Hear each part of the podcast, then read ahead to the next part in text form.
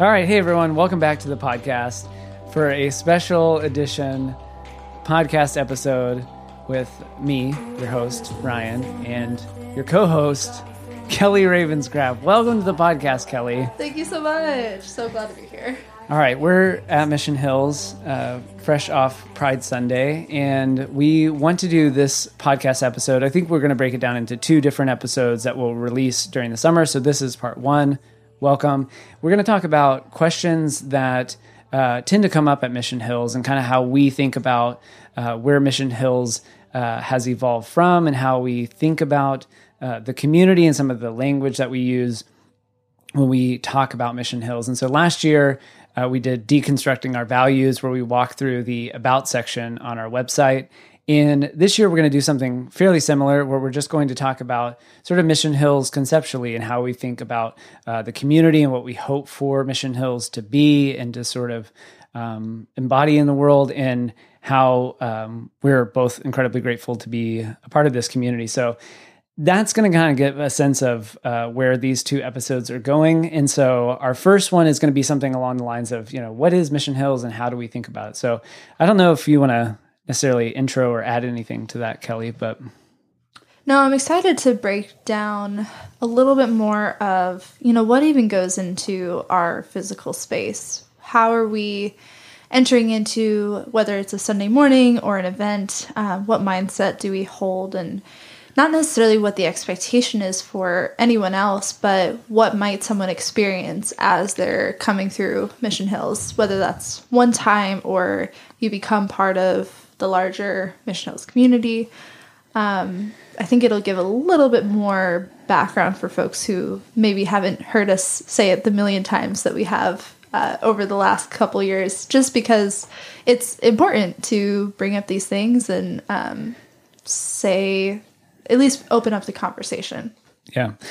Yeah, that's really interesting. And I hadn't really thought about that. Um, glad we've really thought through this podcast. Um, have, we promise. Yeah. So, but that's that is an interesting aspect to it. Just even thinking about all the things that go into creating a physical space, because I think that is important to both of us. That when people step into uh, Mission Hills or a space like Mission Hills, uh, you want it to the space alone to feel welcoming. And one thing that we say all the time at Mission Hills is that um, everyone belongs, and we mean that in in the truest sense, in the most sincere sense that we can. Uh, and the physical space can speak a lot to that. And so uh, that's something that by no means I feel like anybody's uh, perfected, but that uh, I hope that I've been mindful in sort of crafting uh, a space that people feel like, uh, oh wow, okay, like I have a sense of I have a sense of this place. So, mm-hmm. um, yeah, yeah, and I think honestly that thought process is one aspect of many things that are needed in spiritual spaces, whether they're Christian, Christian adjacent, interfaith, that sort of thing. Um, because it can it can make or break someone's experience, especially if they've had really hard experiences in other church spaces. The way that it looks conveys, I think, our values in a true sense. That's why we have the kind of art that we do on the walls. That's why right. we intentionally create uh, open space so that way when we break out into conversations, there's the ability to move around and to exist in however you need to be on that day or during that service. So, um, is there other things that come to mind when you think about the question of what's needed in like Christian spiritual spaces?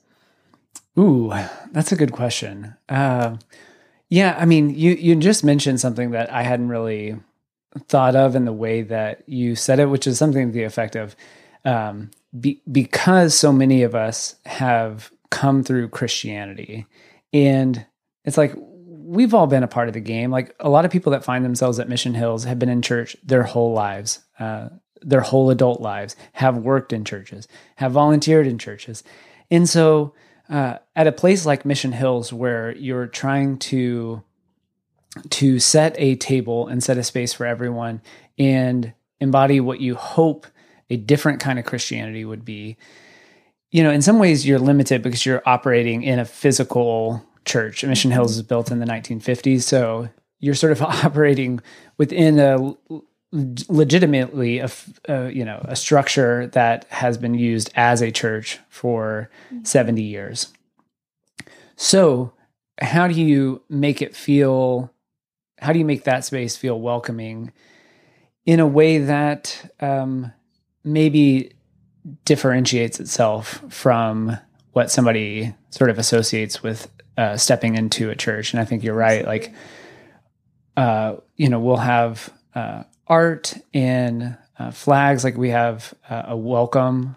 Like when you walk in, uh, you're probably going to see a pride flag and some uh, explicit uh, welcome to the queer community. Mm-hmm. And so that is not something that you have to go searching for. Right. And that's important for how I think we hope to initially sort of set the table of Mission Hills that differentiates itself just a little bit. And I'm not saying that like solves all the problems in some respects. But what you're hoping to do is saying, um, here, here is a comfortable space. Here is a hopefully a beautiful space, um, and I think we really try try our best to do to do that. We really try hard um, to embody uh, true belonging and welcome for everyone, and um, aesthetically you want to have a space that um, whether you come from a christian background or a secular back- background because we do a lot of community events that anybody can walk into that space and and feel really welcome and be like oh you know what? I can i can just be myself here with whatever i'm coming in with. And so i don't know if that answers your question mm-hmm. but uh, i think in your, your to your specific question like what is christianity need Christianity probably needs a lot of things. Uh, but it definitely needs uh, spaces where people can walk in as their whole self. Absolutely. Um, and so any modifications that we can make to the space where people can feel, anybody can feel more like uh, I can walk in as my whole self, mm-hmm. then that's like what we're we're hoping to do. So yeah, and I think that transparency piece that you touched on is so important. Um, there are so many communities that might say, you know, all are welcome, but not necessarily mean that in the truest sense. And so all of our branding, all of our website, our podcast, everything is linked back to that about section um, we're very explicit about one, our connection to the disciples denomination and how they might understand um, inclusivity, but then how do we uphold that as our individual church? Mm. Um, it links to also the other organizations that we support, Social Impact Center, things like that, um, because we also want to really be invested in the community that's around us.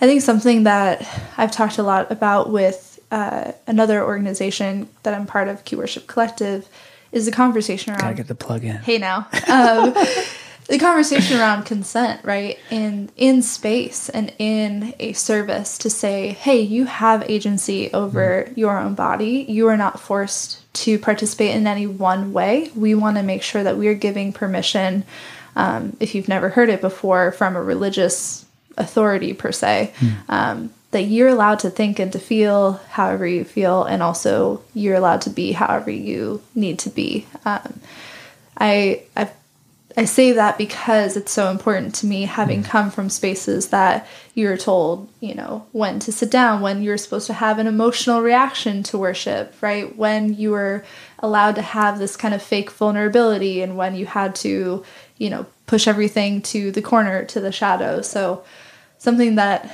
for all for all of the things that come with it, um, Mission Hills can be a very vulnerable space and we want to be very intentional about how we carry that and how we hold it. Um, mm. and we want to do that from every level whether that's the physical space our online presence what happens in a service what sort of events we're doing. Good catch. all of that. Thank you. Um, yeah that's yeah i think all that is i resonate with and that's really important. I think in, in thinking about mission hills i've always been wrestling with how how we yeah because i don't want to be part of that fake vulnerability kind of stuff which mission hills tends to be uh, an incredibly vulnerable uh, space and i think uh, we hope to be that in like you said, in a sense that people have agency to mm-hmm. to decide. Like we're not forcing people to be uh, to vulnerable to be vulnerable or to even participate. And I think that's something that has always been something that we've tried to figure out as we've gone along. Is like I said, people that come to Mission Hills have typically already won at Christianity. They've already been the people that have tried the hardest, who are the holiest, who read their Bible every day, who did all the book groups and all the things that church had to offer. And it burnt them out, or they came out thinking, like, I did all the right things and I was pushed to the margins of my church because of uh, identity that I have or who uh, or something that I think or believe or political um, ideology that's not accepted in in a lot of conventional Christianity. And so what separates I think Mission Hills or what we try to try to create space for is a place where people can can actually be and to rest and experience faith um, where they're at and what makes sense for them uh, as an individual or as a group and helping kind of uh, guide along that process uh, in a variety of different circumstances and from a variety of different uh, religious backgrounds. And so to to have a space where you're not pressuring people to um, to do all the things and to volunteer uh, is a very different way of thinking about church and engaging in church because um, i mean i know I, I ask people to sign up for certain things but it's like trying to not pressure people to have to volunteer or get involved. If people uh, want to, uh, that's great, and they tend to ask us like how they can help out, and that's always appreciated. But um, the way church churches have taken advantage of people and people's time and volunteers is not something that we want to replicate. So when we're answering questions about like how do we try to make Mission Hills an alternative space, but one in which people can spiritually grow and heal on their own terms. Um, there aren't too many places that I found that like lets people do that and lets people find a community where everybody um, allows each other to to grow and uh, to be and support each other through that process where they're at individually. If that makes sense, I don't know if any of that made sense, but absolutely. And I think there's a lot there, and I'll try to remember all of my thoughts. Um, and I'm gonna jump around in uh, some of the the things that we have kind of ahead of us for the conversation, but one of which we don't have a specific doctrine that anyone who attends Mission Hills has to subscribe to, which I think is is true and form to us being a disciples of Christ Church. We're kind of the like lost sibling who we are a part of the family, but we also sure. are off doing our own thing in in some regards. Um, but they all they too don't have a strict doctrine that we have to uh, maintain or get people to sign off on. And there's a lot of freedom in getting multiple kinds of understandings yeah. of faith or belief. And in that, we get some pretty interesting conversations too. It's a definitely unique experience if you're walking into Mission Hills. We do things podcast style. We're having a conversation together on Sunday mornings, and we do that because we don't believe that Ryan. Maybe you have all the answers, but I definitely don't have definitely don't. any, yeah. if and any or all answers when it comes to how does spirituality look or what is it supposed to look like? How does it play out in our lives? Um, and we can also give people permission of, hey, if church is not kind of in the lineup for you right now, if that's not something that you feel like fits, that's okay. Yeah. Uh, we're one of, I think, few churches that might give people permission to not have to go to church. Yeah. Um, if it's not the right time for you. So. Yeah. Yeah, I think that that is um, a really we've run into different um, questions through the years around um, membership and where where certain people are and uh, I lovingly like to say we, have graduated a lot of people from Mission Hills and they're still a part of the community even though I still have yet to send them their graduate certificates. Jason Vallis, I'm looking at you.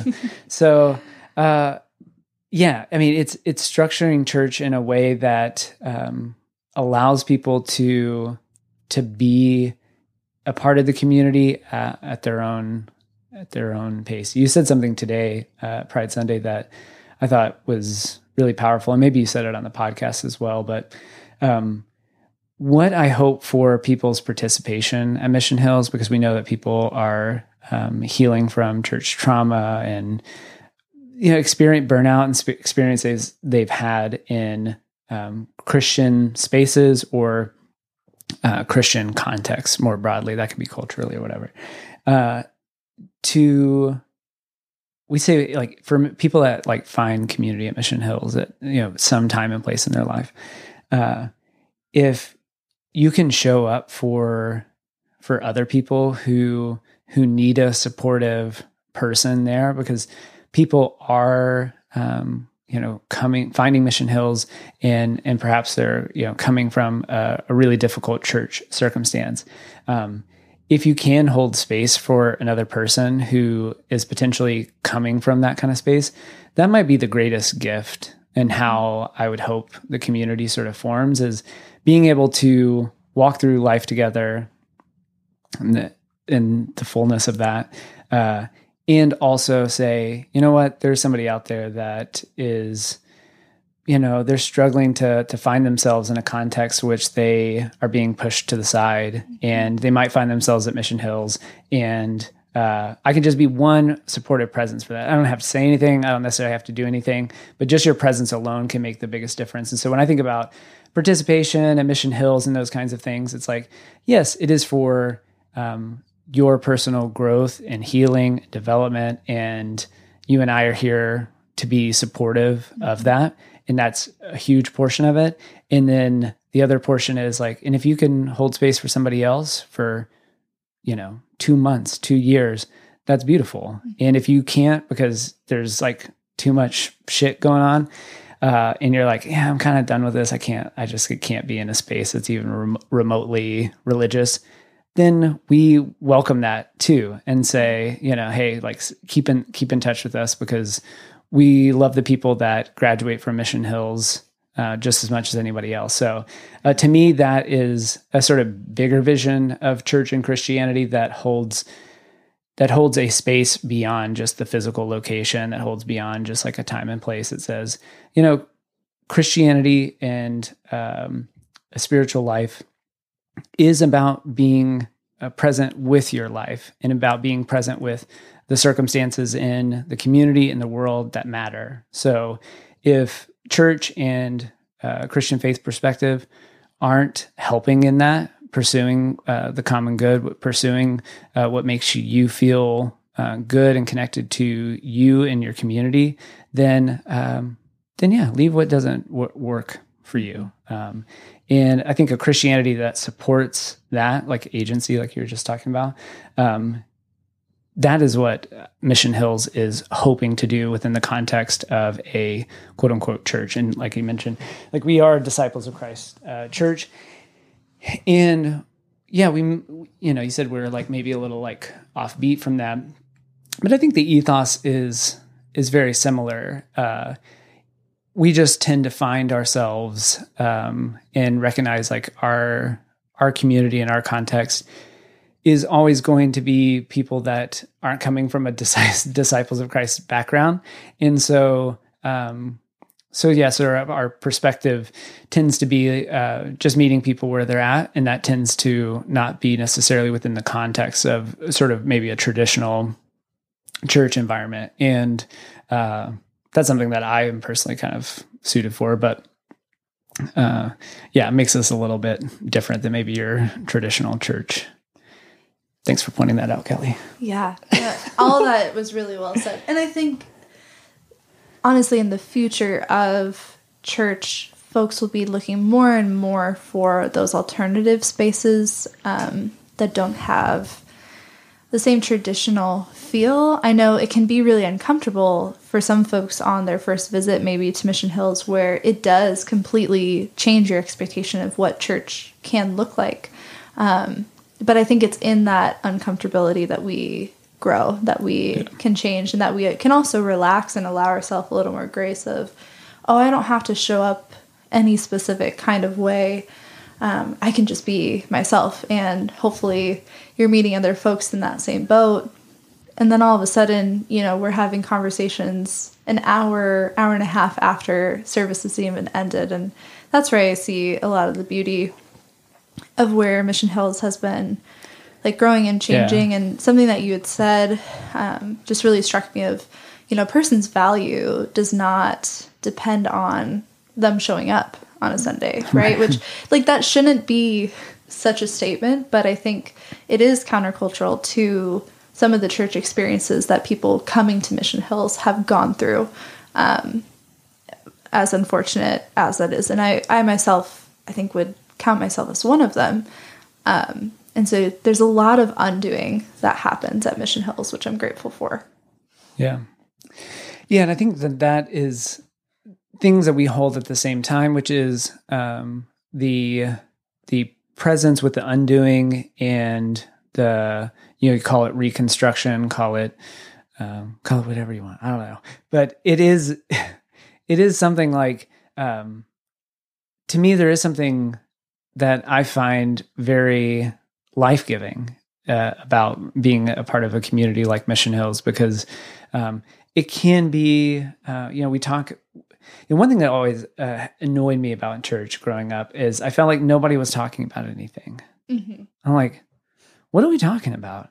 And so, uh, you know, I always kind of envisioned if I was ever a part of a church or, you know, ever had a, an active voice, like we would just try to talk about real things that were going on in the world, talk about things that were going on in our in our lives, talk about questions that we had, and so you know, in some ways, Mission Hills can be um, it can be sort of a difficult or almost like you're saying a jarring environment because um, you know we will we will talk about difficult things, we will talk about um, stuff going on in the world that is sort of unbearable, and yet there's also this element about it that's like, well, you can actually have a really rich spiritual community.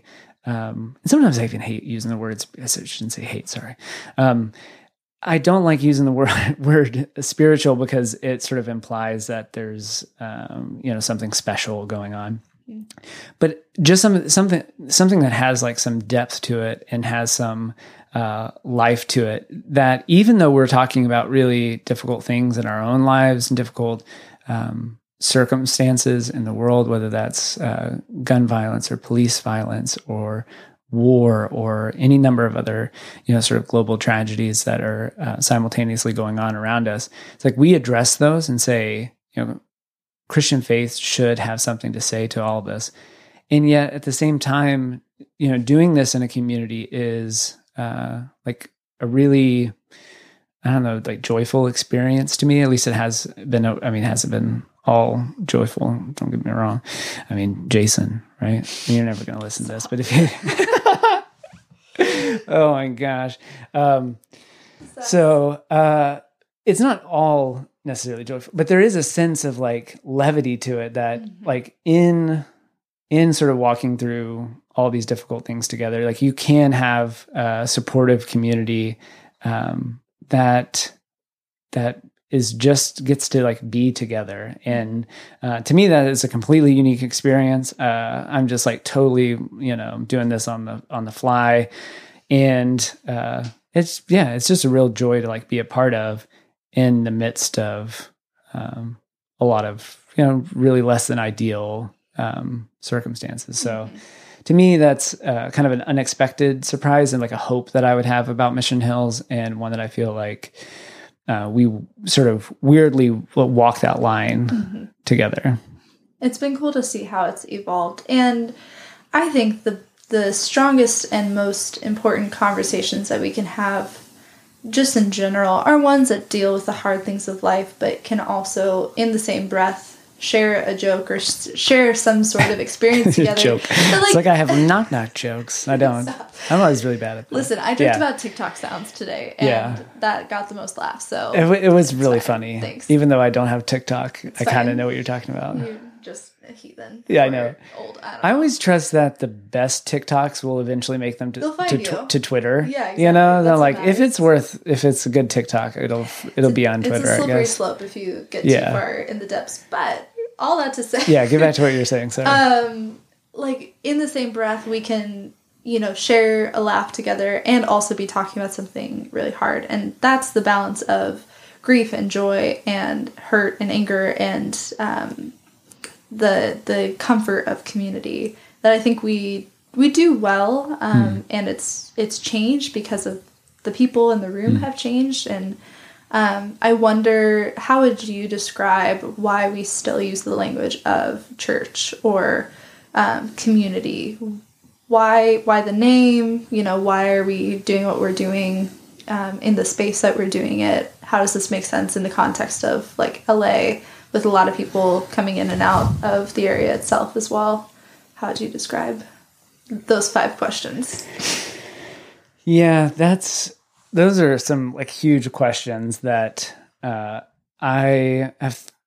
You wrote them, so yeah, so I I've like I continue to think about these questions in a variety of different contexts, and I don't think that there is one right answer to this, and I think and I think we're I know, but it is like we are trying to address it from a particular angle. So I think there is something um, beautiful to be said, like we are, have been talking about, about a supportive uh, spiritual community that offers uh, each other grace. Like I think we'll probably talk about maybe in part two some of the language that we use around that, but we tend to have sort of settled on a a phrase of saying that we create spaces of um, belonging, healing, and wholeness.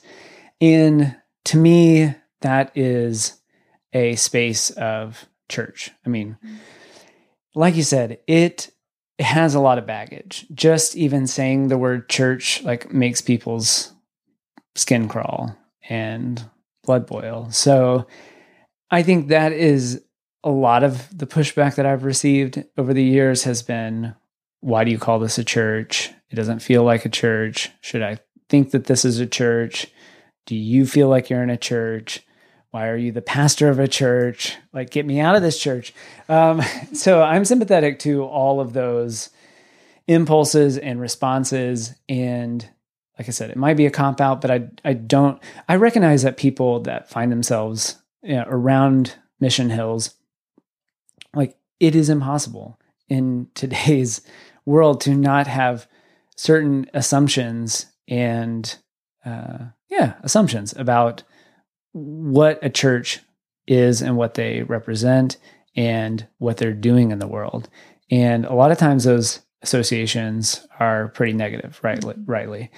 Uh, and so to double down and call yourself a church yeah, it's kind of a risky move. Uh, it doesn't necessarily, I think sometimes, especially in the context of Mission Hills, like maybe it's not the most helpful term um, because, oh, like I said, a lot of us are you know done with church, and uh, we had a series. What was that a couple years ago? We called it like "done done with church," and people are like, "What? What are you doing? Are are you done with church?" Um, like I've already been done with church. Uh, are we going back to church? Like that that was a funny comment. I was like oh yeah i didn't think about that. Like people had already assumed that they were done with church and now that we were somehow going back Yeah. to church which is not what i was trying to say. In the midst of that i was just trying to ask questions about um, sort of the end of church as we knew it broadly sort of societally. But uh, so in many ways like mission hills christian church is um, is a sort of reclaiming of okay, we recognize the history of certain forms of Christianity that are harmful for a variety of reasons across time, across denominations. And that is something that I sort of recognize we're not running from. Uh, we're sort of recognizing that this is a lot of the the world that we've a lot of us grew up in and inherited and we're going to try to do our best to say hey there are alternative forms of christianity there is beauty in the tradition there is uh, there are thousands of years of saints and sinners and um, mystics and contemplatives who, in their own time and place, have been alternative to the dominant forms of Christianity that have harmed people for a long time. And we want to express something like uh, those people that have come before us, uh, of which there are many that uh, have informed uh, both you and I. And so part of it is, you know, maybe wrongfully a little bit of a doubling down on the on the word church. Uh, in part because I don't really know what else to call it. I don't want to call it like Oasis or uh, you know something along you know whatever you know. Not to take any knock at any church named oasis sorry if you're out there listening and you're like hey i go to a church named oasis. Uh, you know there's all these names out there that is again a little bit of the bait and switch that i'm trying to avoid. I'm kind of like hey you know what? We are a church. We're going to deal with what that sort of the ramifications of that. We're going to be a different kind of church. We're going to try our best. And we're going to talk about um, Trump, or we're going to talk about what's uh, police violence. We're going to talk about military spending. Uh, and I think some of that, like taking away the trappings of church, is part of what you referenced earlier, which is the a little bit of the the veneer of a kind, like trying to not deal with the harmful aspects of Christianity, but it's like, hey, if we just change the music and we just change the name and we just get better lighting and sound, um, then people won't realize that we have all these really like harmful theologies and political ideologies that sort of undergird everything that we do. And so, in some ways, I, I guess I'm trying to be the opposite of that. I'm like, yeah, we're keeping the church and the you know the sanctuary that was a dining hall and um, we're going to just try to not say we have the, the answers, but we're going to say, hey, they raised the military, the defense budget again. Mm-hmm. And what does a faith perspective that says love your enemy and um, have compassion towards uh, those who might be uh, not like you? What does a faith perspective have to say to the issues of today? And our own personal healing. And so it's I don't know if that makes it's like a semantic conversation probably of like in an aesthetic one, honestly, because you're trying to say uh, you're you are something, but you are not something else. And so I think to pretend like Mission Hills exists outside of what it's trying not to be would be kind of not being totally genuine because it's very much saying we're trying not to be a variety of these these things. And we do think we are more than what we are not. Mm-hmm.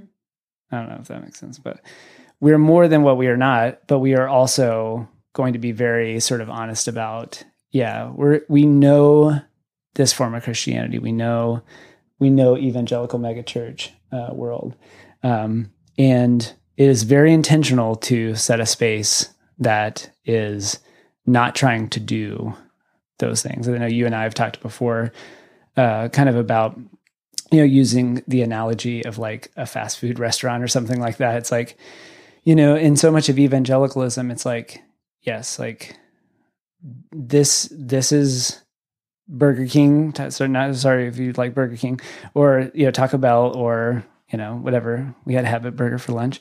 Uh, Mission Hills is is not trying to be uh, uh, an Applebee's or you know, sorry, I'm like disparaging all these lovely, the lovely American companies. Uh, I don't know if that makes sense, but it's like we are making intentional choices to not be something, and then hopefully we're going well beyond that to say, and there are all these great things that we can be as well. Mm-hmm. That to me, that's the kind of call it reconstruction, whatever.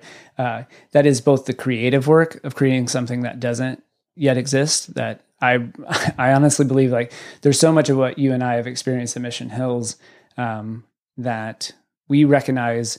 Uh, oh yeah, this this doesn't exist anywhere, and so that involves a fair amount of creativity, which I um, I think we both enjoy.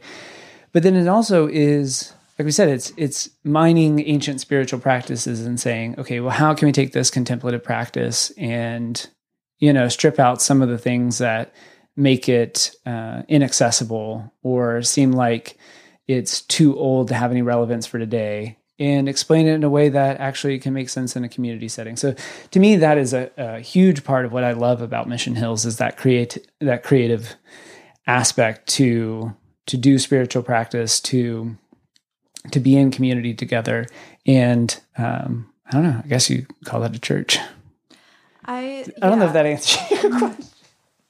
Oh Just gonna let you keep yeah. going. Yeah. Um, no, I I resonate with a lot of that. I think it's important to not run away from the history that um, the Christian tradition has, and to be very honest with ourselves. Um, the the harm that's been caused, but then also the opportunities to reclaim it.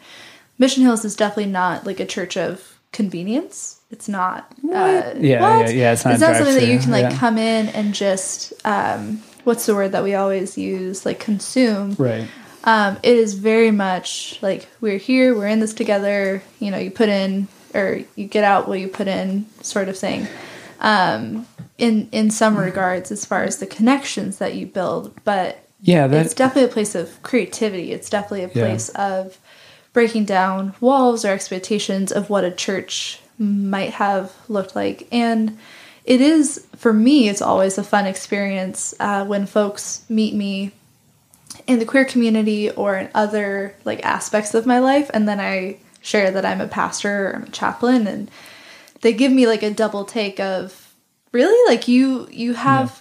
You know both sides to you and of course we're all multifaceted humans, but it's because of people's assumptions of oh the church controls so much of how you're allowed to express yourself or what identities right. you're allowed yeah, to hold. Yeah. Um, and I think like for me, I know growing up through um, like some of the churches, church was sat uh, Sunday, Wednesday, Friday, Saturday. Yeah. Like it was it was our whole life. Um, and for some folks like that can be really important to have church be a hub for you know all of your social connections um, right. it can have a lot of power in the local community but it also doesn't have to be like the end all per se how would you say we've ended up on kind of the rhythm the weekly rhythm that we have as a hmm. church why do we choose to spend our time mostly on like Sunday service, a Zoom community or not Zoom. We want to move away from Zoom, I promise y'all. But yeah. uh, community group on Wednesdays, uh, social events that are in our community. Why do we stick with those things versus doing maybe more like programs or, or things that other churches utilize? Yeah, it's a good question, and I've I've wrestled with how that and it's changed. I've wrestled with how that like works out. I think generally as you were kind of speaking to, my my hope and philosophy, like we've talked about, is like, yeah, that we were all part of churches that you you spend a lot of your time in community. I think most of us probably say like we had really great experiences and relationships and community that were a part of those types of church structures. I think in general, um, I think just the time and the location and and what Mission Hills is trying to do is I wouldn't say a little, it's kind of a little bit of the opposite of that, which is we want Mission Hills to be a kind of touch point and a hub, but not necessarily one that people have to center their lives around. Like Mission Hills is, uh, should be a support for people, not people a support for Mission Hills. And so that is generally my thinking on that. So mm-hmm. anything that I hope we do serves that end. And so when we do things like host the social impact center, like you said, um, and as I mentioned earlier, asking for volunteer support, like that is, uh, you know, a sign up that is supporting uh, an organization that we love in our community, and it's not something that is going to take up, you know, everybody's weekly time, you know, time after like week after week or something like that. So it is being strategic in uh, what organizations we support, what events uh, we attend, and then what our rhythms are. So, over the seven years that I've been here, we've slowly sort of worked into these rhythms. So, we use the liturgical calendar. So, we go through Advent, Christmas, Epiphany, Lent, Easter, ordinary time, all that kind of stuff. And then we have our Mission Hills traditions. We had Pride Sunday today. We'll have beach service, beach baptism, first Sunday in October. Uh, oh, yeah, September is Environmental Awareness Month. So we do a climate series every September. We do a love feast for Thanksgiving every year. So that'll be our eight, I think, eighth love feast this year.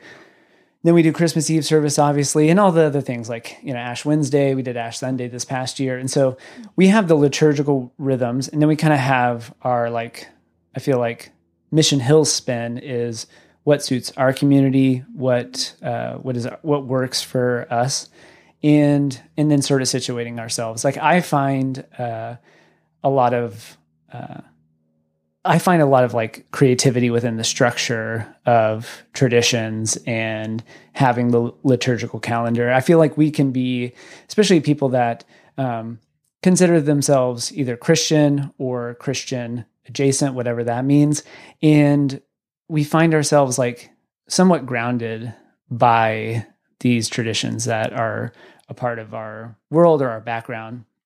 And so to me, having those kinds of rhythms, uh, tend to be helpful. Um, and then the creativity can happen within that. So that's kind of, if you know Mission Hills, you know that we're kind of orthodox in some of that structure and then tend to be very uh, creative within within that structure. So that's kind of, I think, how I broadly envision those rhythms and traditions. And it's, I'm just like always blown away to to go out to Malibu, for instance, at beach baptism, and to have you know the group or the different groups year in and year out go and uh, get in the water and it just feels uh, sacred and connected to the spirit of mission hills and um, what makes life really beautiful and what makes some of these um, seemingly uh, ancient rituals like baptism really come to life for people and families,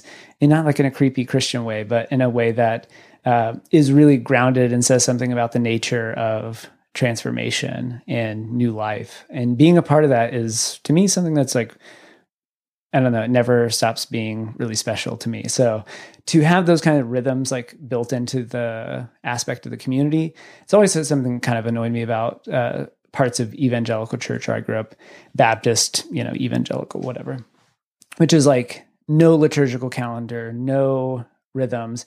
And it was just always like random sermon series that like some dude found off the internet. Exactly. just like, I'm yeah. like, you just don't like, okay, what month is it? Is it, okay, it's like March. And this guy's talking about like the 10 steps or whatever. Um, and I don't know. I don't. I couldn't come up with any good sermon title off the top of my head. I didn't pay attention enough in church. We were like passing. We were just always like passing notes in the pews. So. I was always drawing, so that checks out. I thought you were gonna say I was always drunk. I was always drunk. I was, I was always, always drunk. Always, I was also always doodling. Um, no, I think all of that is so true, and I I like the challenge of we follow the lectionary right for all of our, our sermons and there's this kind of fun challenge and maybe it's just because i'm slightly a theological nerd um, of coming up with an alternative way to think about the text that's been put in front of us like we don't mm, necessarily yeah. have as much choice um, if we are sticking with it over what text we're going to preach from but there's a, a fun and hard uh, moment of how do we wrestle with it? What would make sense for Mission Hills to hear? What do I kind of generally think about this text, and what questions might we be able to address? Hmm. Where we don't have to come to one conclusion by the end of a Sunday, um, but how do we open it up versus the traditional reading of a specific text that we are working through? Yeah, yeah, um, that's good.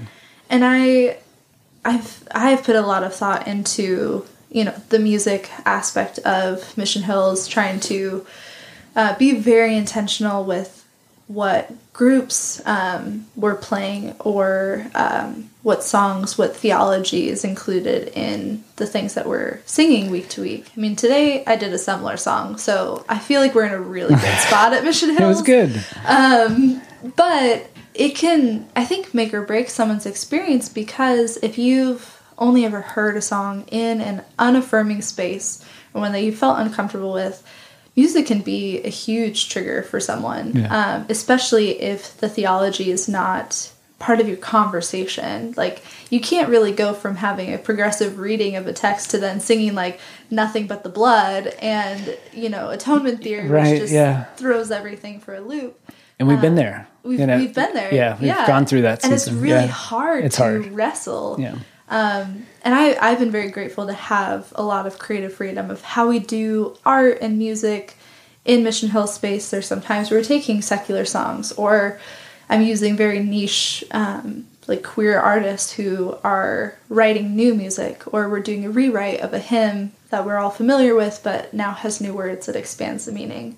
Um, and I think some folks will ask me, like, well, why do we still sing songs at all if we don't feel like we believe in a God that, you know, has to be Worshipped, or is yeah. expecting something from us in these services?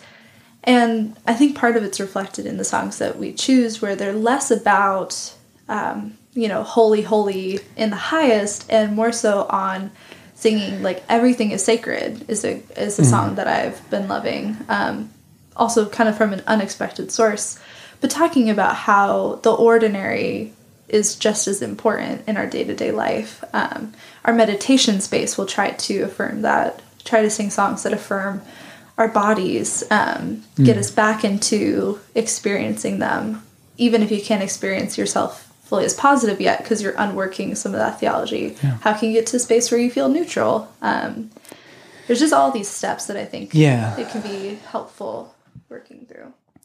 Yeah, that's really interesting, and I'm glad that you like brought up the the aspect around even just uh, certain kinds of language that don't that aren't necessarily even um, bad theologically, but might just be like problematic hangups that are the the associations with even a word like holy or like I was mentioning earlier, spiritual.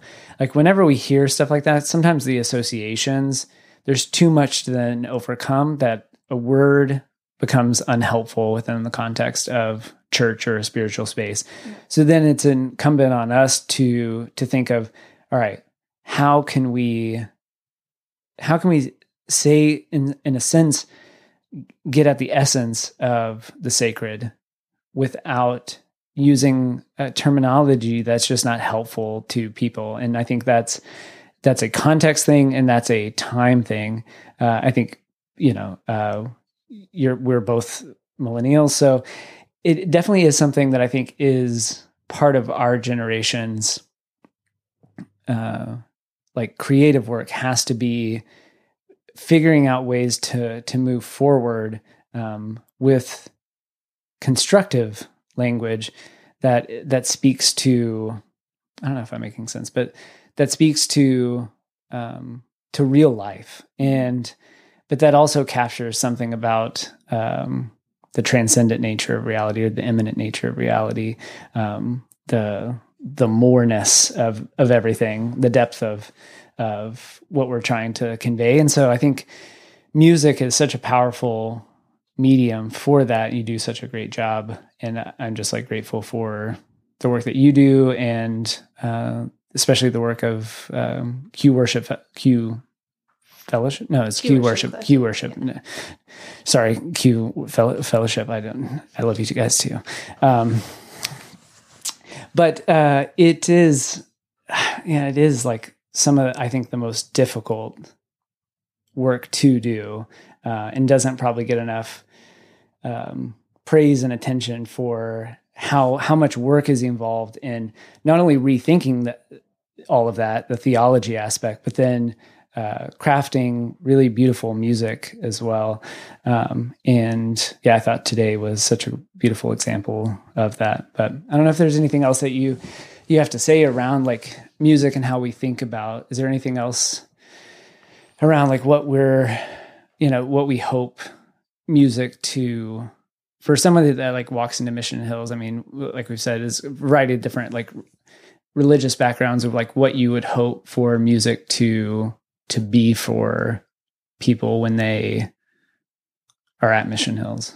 Yeah, I think the space of music is one that helps foster um, contemplation and also, honestly, growth because for most people walking into Mission Hills, especially for their first time, they're probably not going to recognize the music.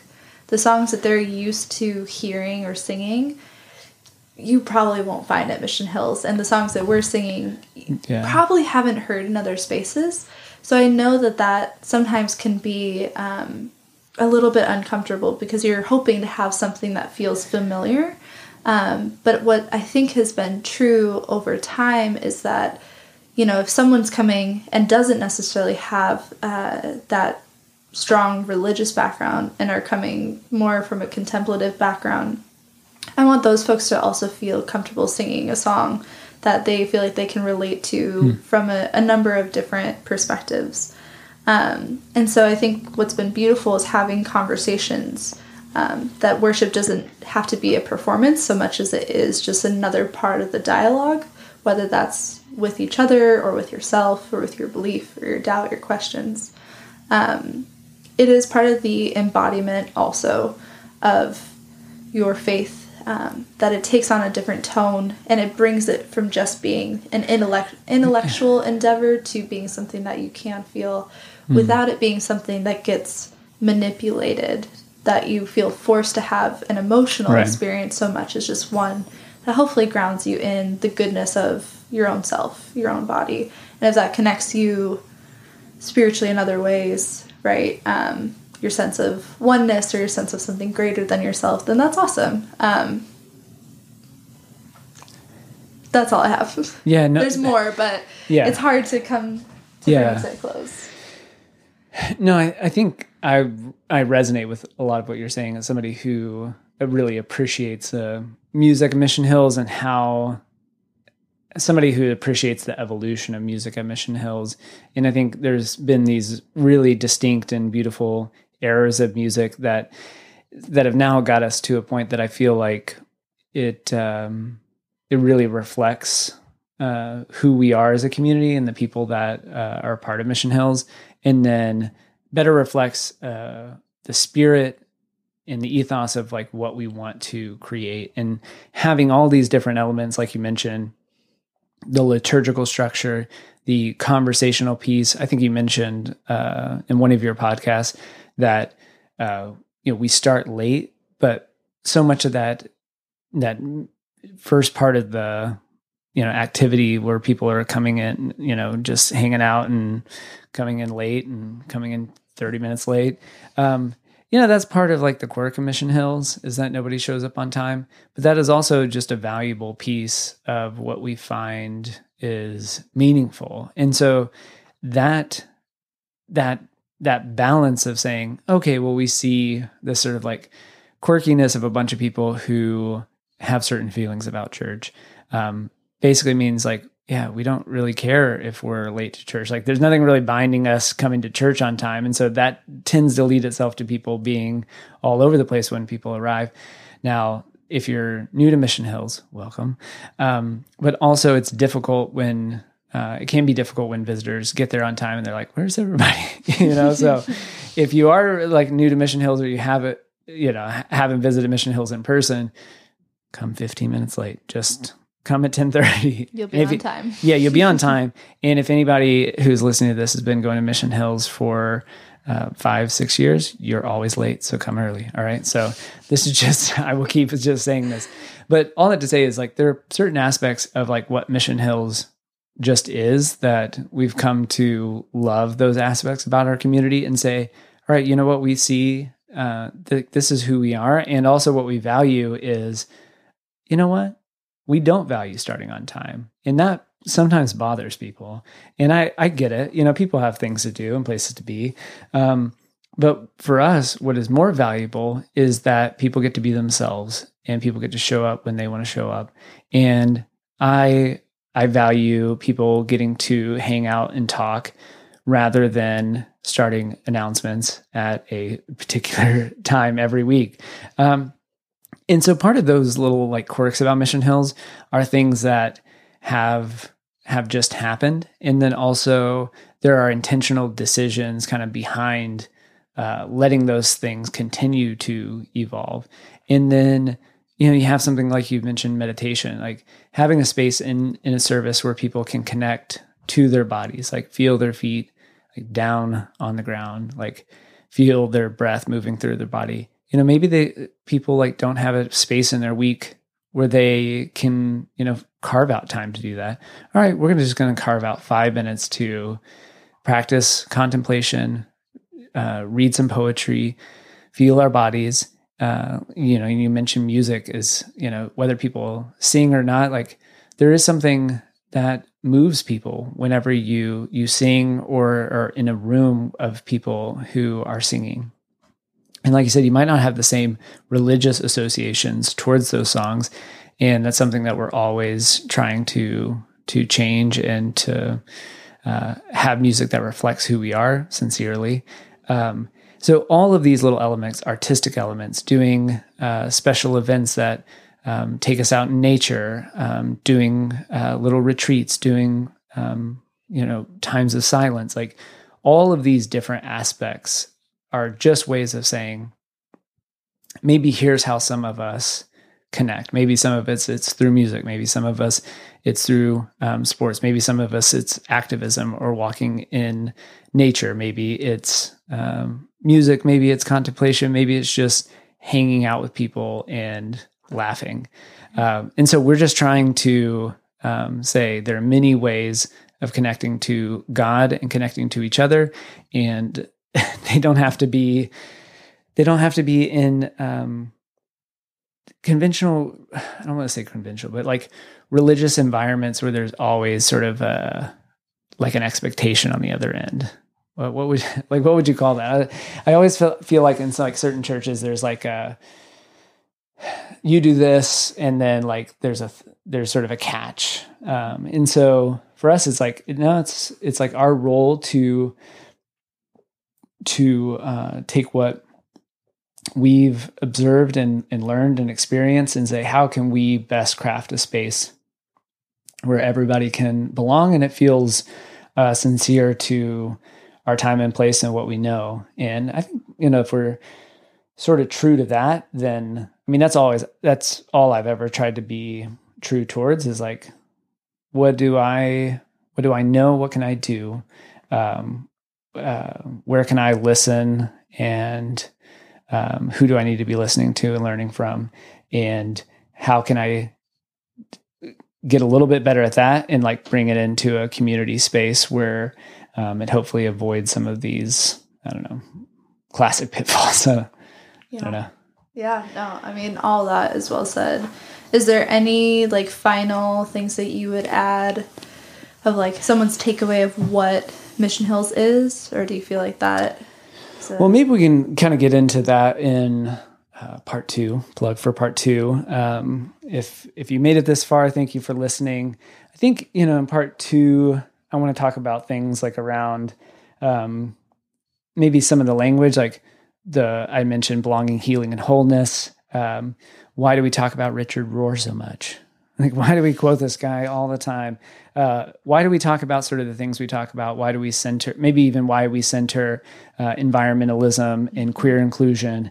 Uh, why are these so these kinds of things so core to the stuff that we just like always always talk about? And then uh, questions like uh, how does Mission Hills identify? Does it identify as a progressive church? All these kinds of things. So you can get into that in the next one. It all right, ready. Well, thank you all so much for listening to this part one. I hope something in this, uh, in my ramblings, were were helpful. Uh, we're really just trying to answer some of these things that uh, maybe float around Mission Hills uh, in our community all the time, and uh, but maybe don't have necessarily the time and place to kind of just talk through these and sort of meander uh, some of these questions that really um, kind of are a little bit maybe inside baseball, but kind of are in the background of our heart when we approach a lot of the things that uh, we do and a lot of things that we say at Mission Hills. And uh, so, yeah, I hope some of this was helpful. Um, you have anything to close us out with? Nothing fancy. All Just right. thanks for thanks for being here, and we'll continue to try and create these spaces together co create. Yeah. we'll see you in the next episode. All right. Bye.